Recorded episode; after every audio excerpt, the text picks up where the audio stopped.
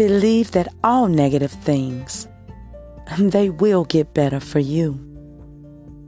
Now, we don't know when and we don't know how, but we trust God and ask Him to help us through.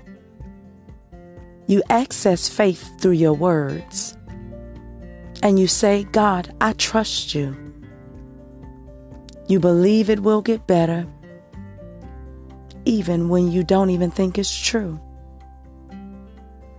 Even when we can't see, we speak those words and we continue to believe. No matter how much it hurts or how unfair it will be. Believe God's plan. It is for a purpose. And through Him, all your wounds will be healed. So keep the faith and don't you ever give up. And don't you dare give in. With any situations, with God, you will win.